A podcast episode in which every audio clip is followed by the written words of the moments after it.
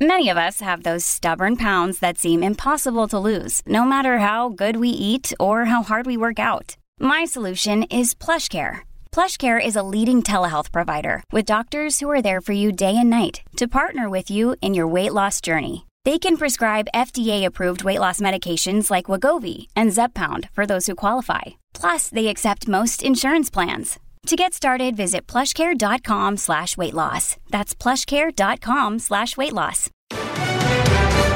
Targeted restrictions in the Fraser Valley. I encourage anyone, everyone living in Fraser East to get vaccinated. The spike in COVID cases leads to new safety measures. Masking up in Vancouver schools. We are seeing increased cases in school aged children. The district makes it mandatory. Why Dr. Henry won't follow suit. And last call for Vancouver's notorious COVID party host. Why the province is trying to seize his condo. You're watching Global BC. This is Global News Hour at 6. Good evening and thanks for joining us. We'll get to those stories in a moment, but first, the latest on a breaking situation in Squamish, where RCMP say they've received reports about a man with a rifle in the area of Diamond Head Road. People living in the area are being told to lock their doors and stay inside. The man is described as having darker skin in his 40s. He's wearing a dark jacket and pants. Now, there is a heavy police presence in the area right now, and people are being asked to call 911 if they see the suspect. Also, you are asked not to post pictures of police locations on social media. We do have a crew in the area, and RCMP are expected to update us sometime this hour, so we will bring you more details as this story develops. All right, now to the latest on COVID 19 in our province and new tougher restrictions coming to the eastern Fraser Valley. Starting today, gatherings will be affected in Abbotsford, Hope, Chilliwack, Agassiz, Mission, and Harrison. Grace Ke is live at Abbotsford Centre with more on the restrictions and the reaction there. Grace? Yeah, well, the Abbotsford Centre is going to be one of the many venues that are going to be affected by this new provincial health order. So here's a look at some of the restrictions. Now, the uh, private gatherings are going to be limited to five additional people. Outdoor gatherings are limited to 10 people unless everyone is fully vaccinated. And full vaccination is required for indoor events. So again, you got to be fully vaccinated to participate in t- ticketed events, including sports, movies, and plays. The Abbotsford De- Centre does have a concert and the Abbotsford Canucks home opener that will be affected by the new, new provincial health order. They will be notifying attendants that they'll now need to be double vaccinated. Provincial Health Officer Dr. Bonnie Henry made the announcement earlier today, and we did get some reaction from people here in the Valley. As of today, the order will require that private gatherings will be limited, so that's that household gatherings, limited to five additional people or one additional household, so keeping our bubbles small again. And 10 people outdoors, unless all of the participants are fully vaccinated. All the organized events, such as weddings or conferences, will be limited to 10 people inside or 50 people outside unless all participants are fully vaccinated. And this is where the BC vaccine card will become important. For organized events, that is your proof of having full vaccination. I think it's what needs to happen to keep everyone safe, and uh, particularly those who are unable to get vaccinated um, for whatever reason. I think it sucks for sure, but um, it's what I think is best overall for people's health. I'm very frustrating, you know. Everyone just wants to move on, right? Get on with things and but um everyone's got to be on the same page and that's just not going to happen. We should get vaccinated so we can get on with our lives. All right, Grace, you mentioned uh, a couple of events happening at the arena behind you. What are you hearing from organizations affected by this new order? Yeah, we did reach out to several organizations. A lot of people, as you'd expect, are just sort of trying to wrap their heads around this since they just heard about it. We did speak with one hotel convention center, and he was telling us that the manager there was saying that he has a wedding this weekend, and the bride is now scrambling just to make sure that uh, all of the guests there are double vaccinated. So she's got a lot of work to do in the next couple of days. You really never know what's going to happen next during this pandemic, do you? Thank you, Grace. All right, Keith Baldry joins us now to talk more about why this is happening and specifically in that region. Mm-hmm. Keith, you've got the data on infections in that eastern Fraser Valley. Yeah, the case numbers tell the story, Chris. I've been tracking this for some time now. Uh, only a matter of time before these measures were extended to these areas being hard hit by COVID 19. So here's the case count and the vaccination numbers for the most recent time in these particular municipalities. Chilliwack, worst hit per capita basis, 215, the latest recent case count. 21,000 people living there have yet to be vaccinated. Abbotsford, another high number, 195, 22,000 people. Mission, well, a lower number, but still a lot of people unvaccinated there, along with Hope Harrison. We're talking 55,000 people in this region alone have yet to get a single dose. They're putting themselves at risk. This is why we're seeing case numbers going up, hospitalizations going up, ICUs going up. It's unvaccinated paper, unvaccinated people paying the highest price. Health Minister Adrian Dix today making the case if you live in the eastern Fraser Valley, get vaccinated. And I encourage anyone everyone living in Fraser East to get vaccinated for their communities, for their children, for their elders, for everybody. Getting vaccinated is the important thing to do. Now, that message can also be sent up north, as I've been reporting for well more than a week now. North is a real problem area, very low vaccination numbers there. I'll leave you with one more statistic. Last week, 12 people were medevac down to Metro Vancouver out of ICUs in the north. That number has now increased to 25, many of them with COVID 19, many of them unvaccinated. Mm, not good news. Thanks no. very much, Keith. Well, since classes restarted earlier this month, there has been a significant increase in COVID cases involving school aged kids, especially those under the age of 12 who can't yet be fully vaccinated or be vaccinated at all. Today, the public health officer responded, announcing a return to the notification system that was in place last year, but not a full mask mandate for all BC students. An extra layer of protection. It makes sense in order for us to keep our students as safe as we can in our schools that we needed to mandate the K to 3. The Vancouver School Board trustees voting to require masks for students in kindergarten to grade 3. A decision made pushing students to go beyond the provincial mandate where masks are required only from grades 4 to 12. I am very pleased with the uh, leadership of our trustees at this moment. But that said, there are thousands of children in other BC districts that deserve a mask mandate and additional protections. It's unclear when the policy will come into effect in Vancouver, and for now, they seem to be going at it alone. Dr. Bonnie Henry saying on Tuesday the province will not put in a mandate to make it required for children kindergarten to grade 12 to wear their mask. It is really important to remember that we still have many layers of protection in place in our schools, and masking is one of those layers. And this is partly why. The lines telling the story. In teal, those 0 to 4, cases are steady, and these kids aren't in school. In pink, those 12 to 17, cases are going down. The group is eligible for vaccine. The biggest increase in the province from all ages are those 5 to 11. 5 to 8 in school, in blue there, no masks and no vaccines. Those 9 to 11 in gold, masks, no vaccines. The increases of those two groups, similar. What we are seeing very clearly from these data and from what we know, the experience in schools, is the trajectory and the level of cases among school aged children reflects our overall community vaccination rates. Hospitalizations among children also remain low. The province willing to adjust parts of the back to school plan, but it's expected to be done regionally based on areas of highest transmission and lowest immunization. Richard from Global News, Victoria.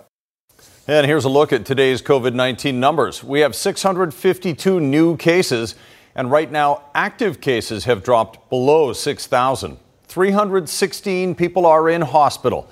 141 patients in the ICU, and two more people have died from complications of the virus.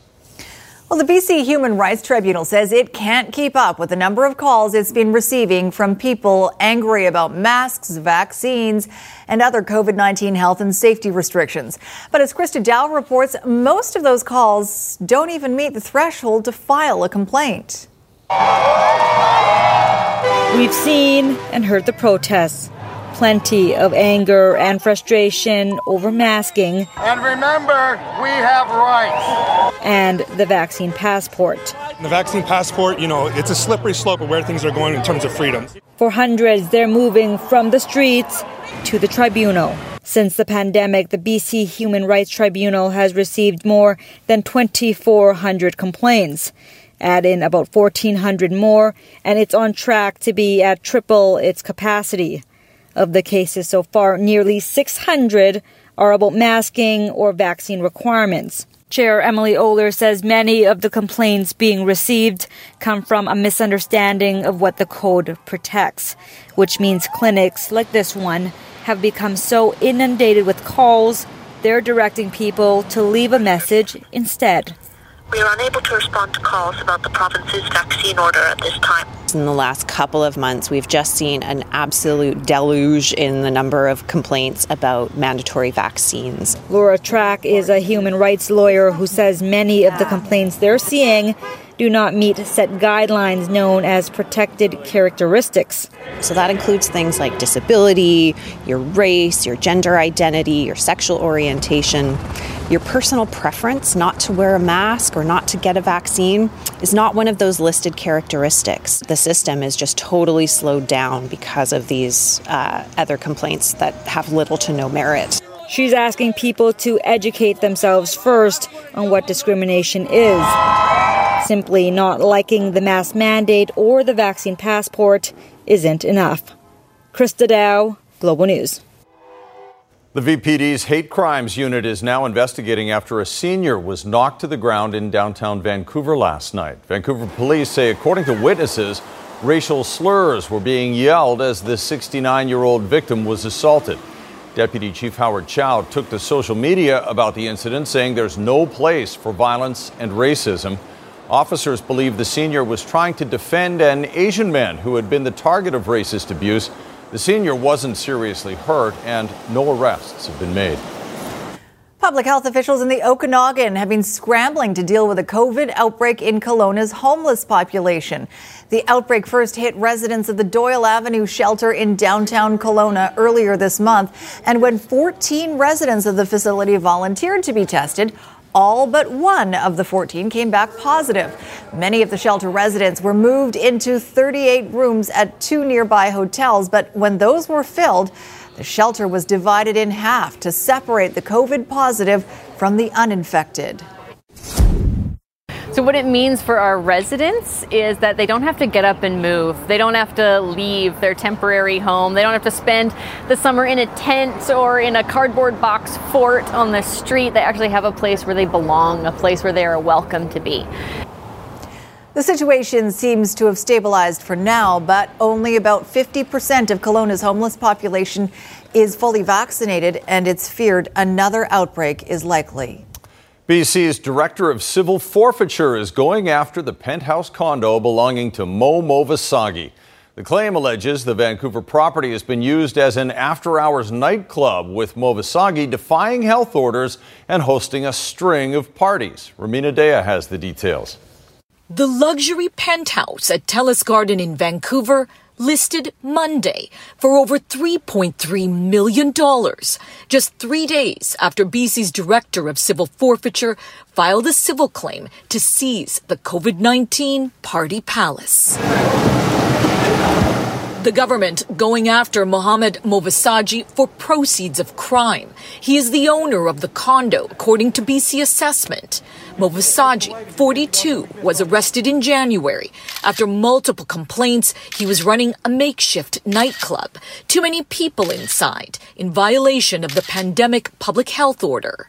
The government claims Movassaghi financed the purchase of the condo in part with a down payment of close to a million dollars. The property, an instrument of unlawful activity used to launder money and sell liquor without a license, according to the claim. The lawsuit alleges a company started by Movassaghi, NV Clean Services Inc., was used to receive proceeds of the unlawful activity. Two meters, right? Mo was sentenced to one day in jail, a $5,000 fine, and 18 months probation in April. But four months later, in August, the penthouse was allegedly used again, six times, to host hundreds. Mo a former financial planner, was fined more than $27,000 for forging a client's signature. His brother Ali is, quote, associated to known organized crime members, according to the government's lawsuit. movassaghi's other brother, Bobby, a lawyer who has represented him in the past, did not respond to our email. Mo has 21 days to respond to the lawsuit. So, what about the sale of the multi million dollar notorious unit? A spokesperson for the Minister of Public Safety says the sale can still go ahead without affecting the civil forfeiture case or the new buyer. Rumina Daya, Global News. A frantic mother with a badly bleeding child put the 911 system to the test, and she feels like it failed. What happened and why she's getting an apology today? Next on the News Hour. Call it a victory for Fairy Creek protesters. What happened in court that makes it easier for them to disrupt logging operations? And the long climb to freedom for miners still trapped underground in Sudbury. That's later. Right now, though, Vancouver's fire chief is sounding yet another alarm in the ongoing crisis over BC's short staffed ambulance service. Chief Karen Fry says long waits for paramedics are tying up fire crews for hours, something she says puts others at risk. Emad Agahi reports. They are always punctual and often the first to arrive at any emergency. But too many times lately, they have been made to hurry up and wait. Now, firefighters joining the list of many who want it publicly known how bad BC's ambulance crisis can get. The strain is tremendous on our resources. Just look at what happened on the Port Mann Bridge yesterday, for example. When they arrive, firefighters will usually hold the situation and those that may be injured in place where it may be safe until paramedics can treat and transport to hospital. The well documented BC ambulance staffing shortage in this province has completely disrupted that workflow, enough to cause this concern. Right this very minute, we have a crew on scene that's been on scene at a medical call for over two hours. While our crews are tied up there, we're not able to respond and help in other emergencies, including fires, if and when a fire does come in. We're seeing out of service ambulances every week, every day. Weekends are particularly worse. We're seeing members booking off because of mental health, illness, that sort of stuff, which is definitely hurting our ability to fill spots. After the historically deadly heat wave early this summer, the system was to be overhauled. The new appointments, positions, and funding are promising, but the effects have not been immediate. To say everything's changed, are we in a better state? I can't say that, unfortunately. Police are attending calls with us for, for their role, and they're waiting for ambulances too, just because there's just not enough of them on the street. While some days are better than others, BC Emergency Health Services admits high call volumes have meant additional delays just getting through to 911 and non urgent calls in Vancouver Coastal Health are taking longer. But BC EHS also said it is in the process of hiring 55 new call dispatchers. Emad Agahi, Global News. A Delta family is questioning the reliability of 911 after a frightening incident for them on Friday afternoon. They tried a number of times to get an ambulance after they say a seven year old boy cut himself and was bleeding profusely. Eventually, the boy's grandmother had to come to the rescue, rushing him to Surrey Memorial. Catherine Urquhart explains. Yeah, are you feeling better now? Yeah. Seven year old Zach Ismail is at home recovering following a traumatic ordeal. On Friday, his foot was slashed open after stepping on a piece of glass. Zach's mother called 911. So she says to me, Mom, I can't get a hold of 911. I keep calling and it's a busy signal. Erin Schulte, Zach's grandmother, quickly drove to their house in North Delta. I finally pull into the yard and she's carrying him out of the garage.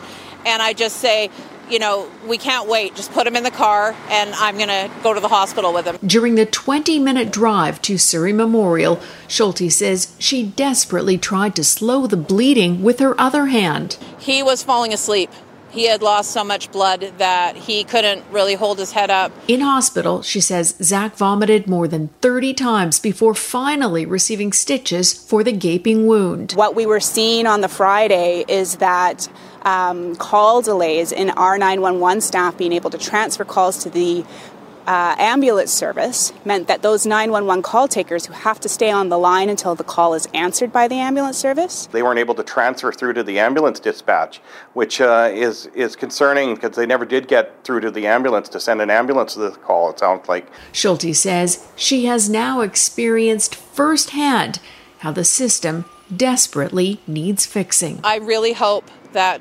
someone that is leading this province will come forward and and put some measures in place to work past this. Yeah. What are we going to do? But let's fix it. Catherine Urquhart, Global News. Up ahead, a safe place to exchange goods. I am 100% for this. Anything that protects the citizens, I'm for. How this parking spot is really security for the sharing economy and how the supply of labor is turning sour in the critical Okanagan fruit industry. Big delays here in Surrey, both ways on Highway 10 near 160th Street, where train arms are stuck down. It looks like they've down to a single lane each way right now, but transit buses and plenty of people are still stuck. Through a new charitable partnership between Kermac Cares for Kids and Surrey Memorial Hospital, when you choose Kermac Collision and Auto Glass, you also support the Surrey Memorial Children's Health Center. I'm Trish Jewison in Global One, high above Highway 10 in Surrey. Nanaimo oh RCMP are the latest police agency to set up a safe zone outside their headquarters for people who are part of our modern day online swap meet. Right. Who hasn't listed something on Kijiji, Craigslist, or Facebook Marketplace, right? But as Kylie Stanton reports, the Nanaimo Safe Zone goes further than just serving people buying and selling on the internet. The stall is a third from the right, immediately outside our detachment. When it comes to making a few extra dollars, this idea makes a lot of sense. It's reserved 24 hours a day. The Nanaimo RCMP's Community Exchange Zone is a safe area, properly lit and monitored by surveillance 24 7. The designated space is meant for the growing number of people taking part in the giant online garage sale. I think that's a great idea. I think everyone needs that. It makes a lot of sense to set up an area. And they don't have to come to their home. I am 100% for this. Anything that protects the citizens, I'm for. Abbotsford Police launched a similar initiative back in 2018, and it's still going strong. What's likely due to the continued growth of BC's online secondhand economy. A recent study sponsored by Kijiji pegs the value at more than $4 billion, with a participation rate of 86%. This is a major part of the economy, but there are risks associated with it. So, this essentially tries to limit the risk. It doesn't completely eliminate it, but it does try to significantly limit it. At the very least, it helps identify red flags. If someone doesn't want to meet here, a spot that offers the protection of police if a deal goes sideways, well, it's probably best to walk away from the transaction. Literally, it keeps everyone safe. It keeps the buyer safe, it keeps the seller safe, it keeps the community safe. But Nanaimo RCMP are taking it a step further hoping families will use the space for custodial exchanges of children if necessary. We think it's something that's going to really facilitate safe exchange of items and children in Nanaimo. All that with just a simple parking sign. And while it may not look like much, it's giving the residents of Nanaimo a little more sense of security. Kylie Stanton, Global News. Well, the Canada Mortgage and Housing Corporation says Metro Vancouver is bucking a trend that's seeing the rest of the country's real estate market poised for correction. But as Ted Chernecki explains, it still seems that buying might be better than renting in this region. Given all the craziness in Vancouver's real estate market, the shortage of listings, the plethora of buyers, soaring prices, you might be surprised to learn that the risk of a sudden collapse in the housing market here is rated low by CMHC. So when we look at the economy in Vancouver, uh, we see a rebound from where we were a year ago. We see uh, house prices are actually in line with their um, historical relationship with what we consider to be fundamental factors uh, for the housing market. But elsewhere in the country, it's a different story. Speculation has reared its ugly head in Ontario and Quebec, and especially the Maritimes, where prices have been climbing along with listings. In Vancouver, the number of unsold homes or listings continues to be low, so you'd expect prices to climb, and they are, but even here the increases are slowing.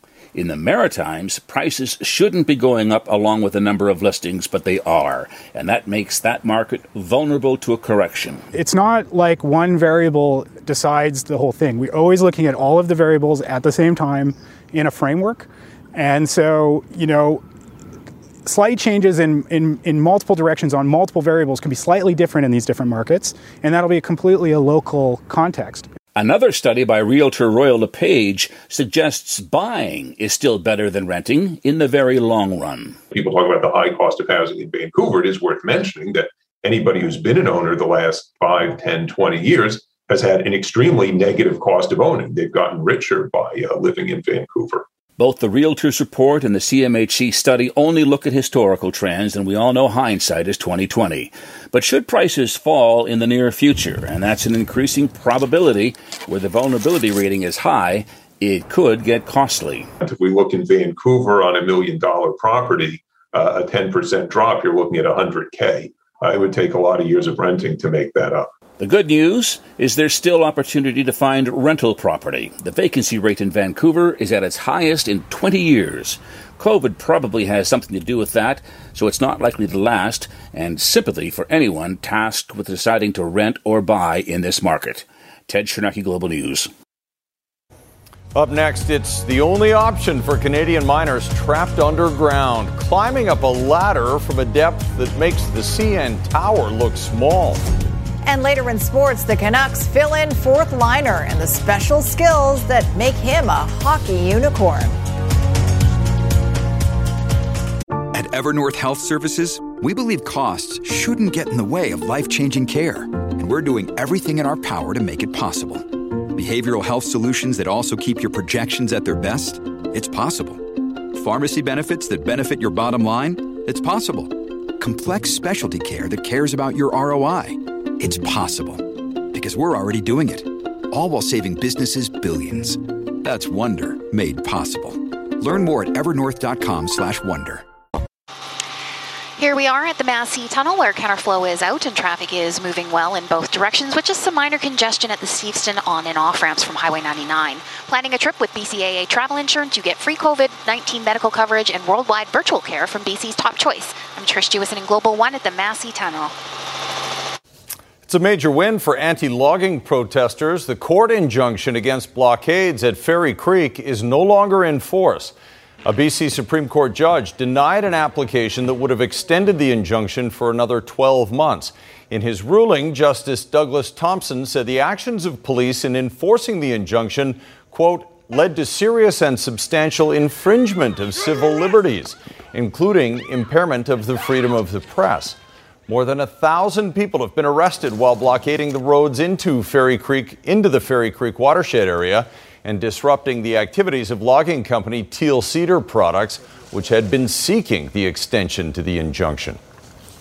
Well, rescue efforts are still underway to free the remaining miners trapped underground in Sudbury. Global's Mike Drolet is in the Northern Ontario community with more. It's been a harrowing ordeal for workers here at the Totten mine just west of Sudbury. On Sunday, the elevator or cage, the lifeline to the mine, was damaged, trapping 39 miners underground. After the elevator failed, the miners moved to a refuge station for safety. Rescue crews were brought in from parent company Vale as well as Ontario Mine Rescue. They determined the only way out was to climb with ladders through a secondary egress system, which is essentially a very narrow vertical tube.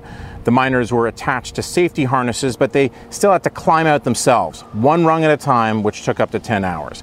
To put it into context, the miners were at depths of 914 to 1219 meters, or roughly two and a half CN towers. Medical staff were on hand throughout and report no injuries so far. Meanwhile, parent company Vale is investigating what happened and has temporarily halted production here at the mine. Mike Drolet, Global News, Sudbury, Ontario. Well, all families, I think we can agree, have been impacted by the COVID pandemic, but for some, it's been harder than others. Healthcare workers say they are exhausted caring for so many sick patients and it's taking a toll on their own families. Global's Kendra Slugoski has more. Being a nurse is Nancy Halupa's calling. I'm nothing if I'm not a nurse. I've been a nurse in my head since I was six years old. For 23 years, she's been at bedsides, but lately her job in the ER is too much. Stressed, tired, angry. It's not just COVID patients. We've been, nursing has been short staffed for years. Overdoses have spiked, and Halupa says patients are sicker. By the time her shift is over, there's little left for her own family. You feel like a terrible mother a lot of the times because you're you don't have the energy to go to a soccer game or the energy to deal with, you know, teenage problems or energy to care for her aging parents, let alone herself. The emotional demands of the job are mounting. Nurses across the country are feeling the same drain. The BC Nurses Union says countless months of COVID 19 has accelerated a nursing shortage there. It says nurses are burnt out, being pushed beyond their limits, forcing them to leave the profession. It's the same in Ontario. It's pretty bleak, is what I'll say. What we're hearing from the ground is that nurses are leaving. The Ontario Nurses Association says hospitals are chronically short staffed. It estimates smaller hospitals are facing up to 22% vacancies. That is horrendous. Uh, at the best of times, and this certainly isn't the time to be experiencing a nursing crisis. Halupa's family and co-workers are helping her cope, but she fears the fourth wave may push her to cut her hours even more. I don't know any nurse that willingly wants to work full time anymore. Kendra Slugoski, Global News. Coming up, our city's history hiding in plain sight. It's always worthwhile keeping your eye open for stuff. Vancouver's ghost sign hunter and what sparked his passion. And remember that bear we showed you last night on the swing? Turns out he's back.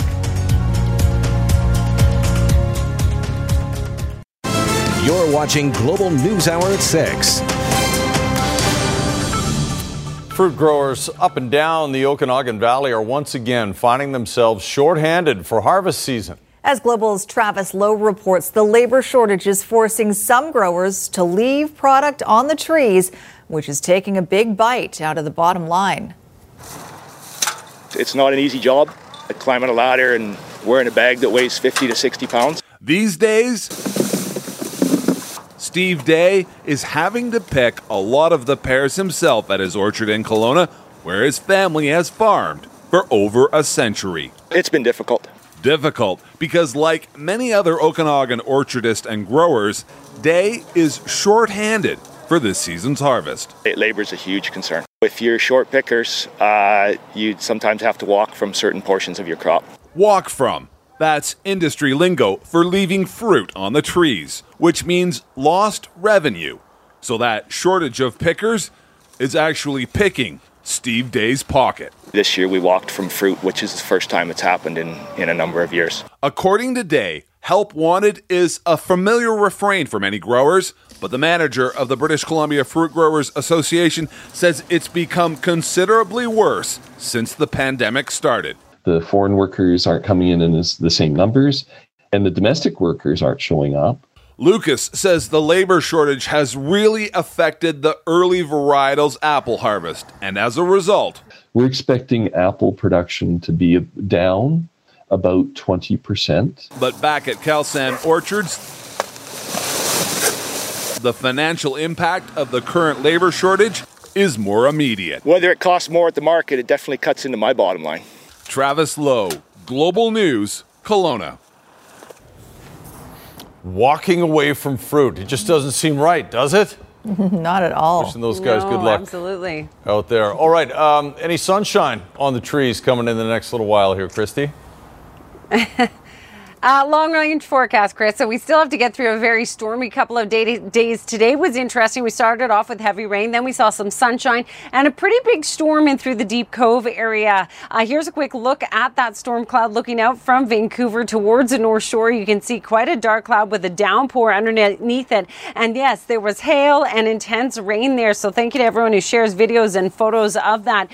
Two storms on deck, though. Despite the fact it's dry right now, we are going to see the rain develop overnight overnight. The second one will be the strongest of the two. Nonetheless, significant rain overnight. We'll see it through the morning hours. You may want to give yourself a little bit of extra time for your commute to work. Wind and rain expected. There's a chance we could see some power outages and delays in the ferries, but it's more so tomorrow night with the second of the two storms that will be more intense, heavy rain, and we're talking about very strong winds. But in the meantime, tomorrow morning, these are the winds you can expect 50 to 60 kilometer an hour gusts. There's a chance that some areas out through the Strait of Georgia could be even stronger than that. Thus, the reason why we could see some delays in the ferries, but this is below warning criteria. But we are talking about heavy rain. So anywhere from 30 to 90 millimeters of rain by the end of the day on Thursday. So significant couple of storms on the way. Here's a look at your forecast for your Wednesday. So the bulk of the moisture along coastal regions, some breaks of blue sky in the interior, but you will see some rain. Kamloops over towards Revelstoke, for example. But for our region, certainly a wet one overnight through the morning hours tomorrow and again tomorrow night before we look forward to that sunshine as we head towards our Friday and into the weekend, which is nice. Here's tonight's Centra Windows weather window. As we get storms, we also often get rainbows. So thank you to uh, Elverna for that one. Gorgeous shot looking out from Mhm. Nanaimo. Another pot of gold somewhere out there. Thank you, Christy. All right, it appears playtime isn't quite over for one curious black bear in Port Coquitlam we showed you yesterday. Yes, he's back. This time, the animal got a better handle on how to use that front yard swing. Sort of. Still needs a little work. This is the same bear we saw over the weekend who hung around for about 15 minutes just to chew on the swing. Now it seems that his skill set is improving, much to the delight of those taking the show from a safe distance inside. He will learn, or she, I don't know, will learn to sit on the swing at some point, we're thinking. Or swing a bat. You never know. Oh, that's true. That's true. Looks like there's some of that going on. Okay, Squire's here with a look ahead to sports. I can't wait till it figures out how to sit on it. Okay, uh, Canucks last night played against the uh, Calgary Flames out in Abbotsford. We'll talk a bit about that game. Talk more specifically about Alex Chiasson, one of the veterans the Canucks have brought in this year, who might, just might, make the team.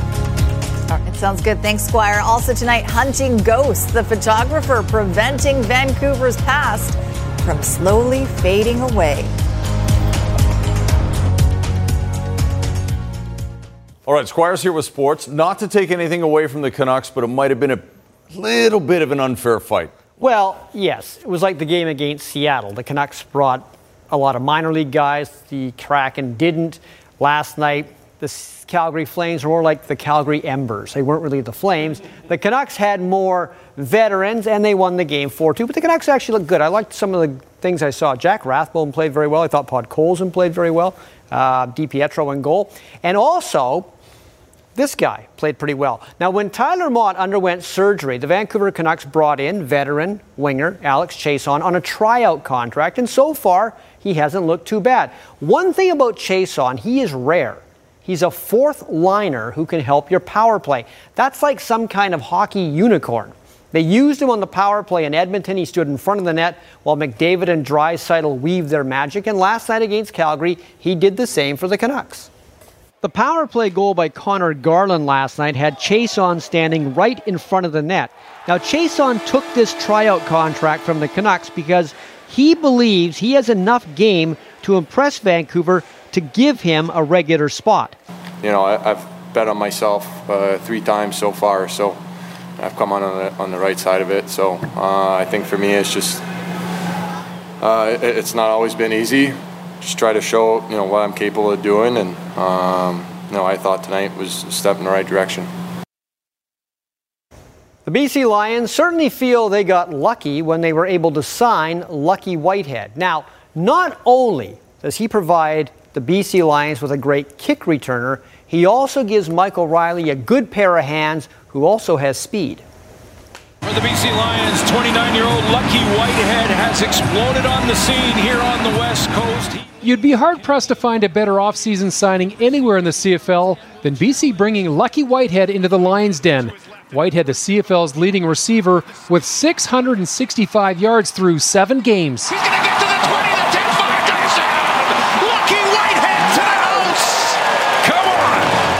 What was it about Lucky that you said, we've got to get this guy signed?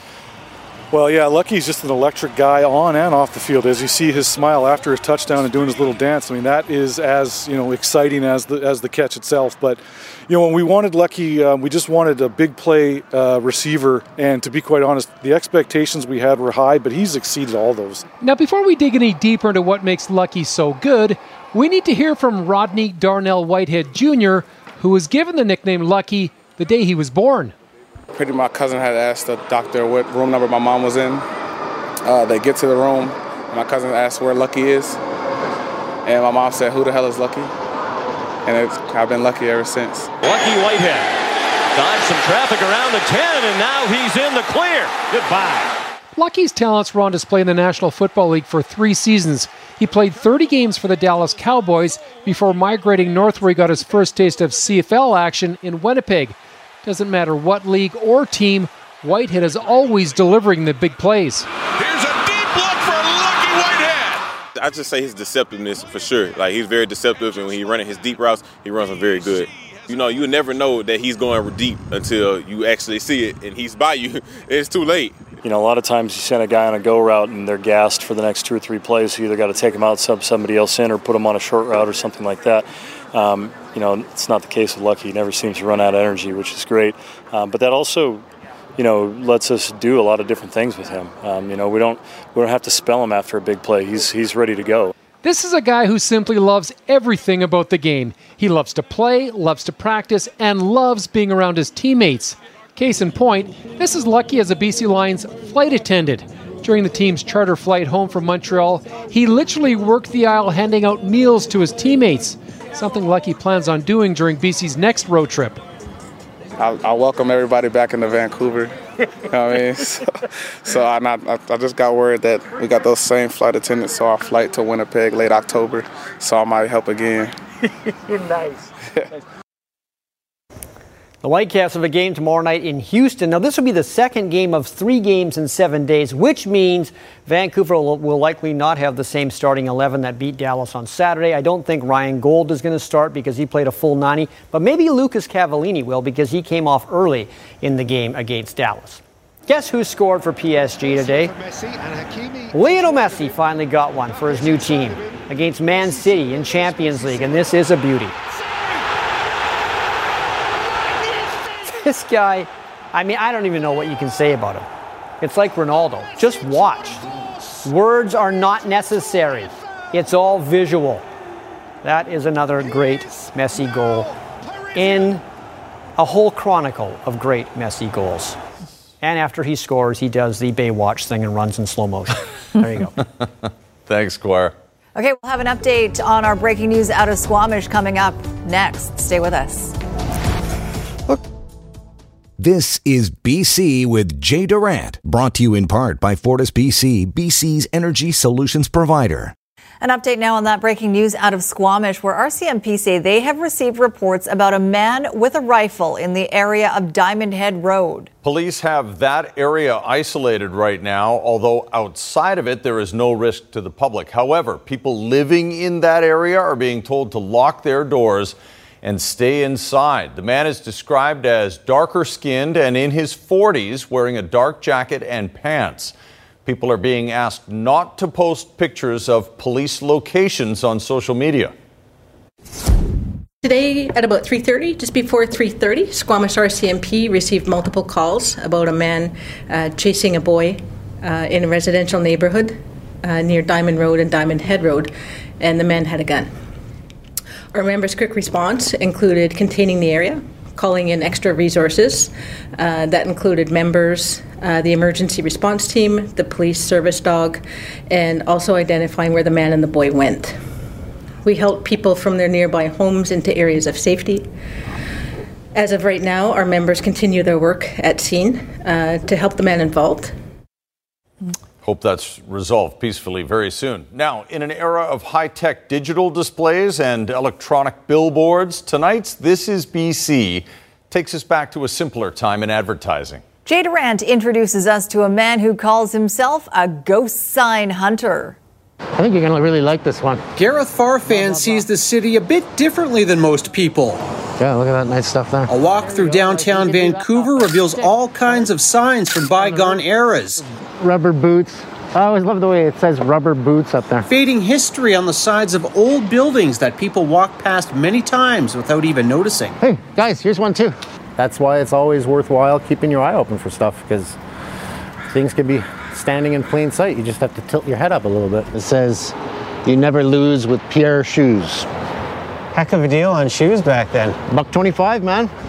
It's a trip through time, and Farfan has photographed every old sign and advertisement he can find.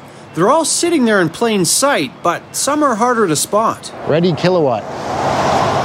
Reddy Kilowatt.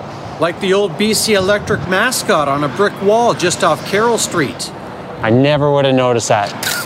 A trip to Butte, Montana four years ago is what sparked his interest. To Farfan, Butte is the mecca of ghost signs. His all time favorite is there an old ad for Wrigley Spearmint Gum. I look at it and you go, well, why would they go through the expense of painting this in an alley? And it's just a beautifully well preserved sign. Vancouver ranks low on the ghost sign spectrum. Once in a while, construction reveals a long lost gem, but most have vanished, been chipped away, graffitied over, or torn down. Probably about two years ago, the old sign, oldest sign in Vancouver got destroyed, which was for a place called the uh, the Louvre Saloon. But Gareth managed to get the shot first. Different light in the background? He gets the odd tip from Instagram followers, and he's always on the lookout. In fact, an exciting new discovery as he was taking us around. I've never noticed that before. You know, I must have walked by that thousands of times. The timing on that is still kind of blowing my mind. It's that's rare. I mean, I've combed this city uh, left, right, and center. I thought, but that just goes to show you if you uh, keep your eyes open, you'll see new interesting stuff in Vancouver. Jay Durant, Global News. You never know when a ghost will appear. If you know someone who has a great story to tell or something unique to BC, email your ideas to jay at thisisbc at globalnews.ca. All right, quick check and last word from Christy. All right, so the rain will push in overnight. Strong winds expected tomorrow morning. Give yourself a little bit of extra time in the morning to get to work or school. Will do. Thanks very much. Have a good night, everybody. Good night, all.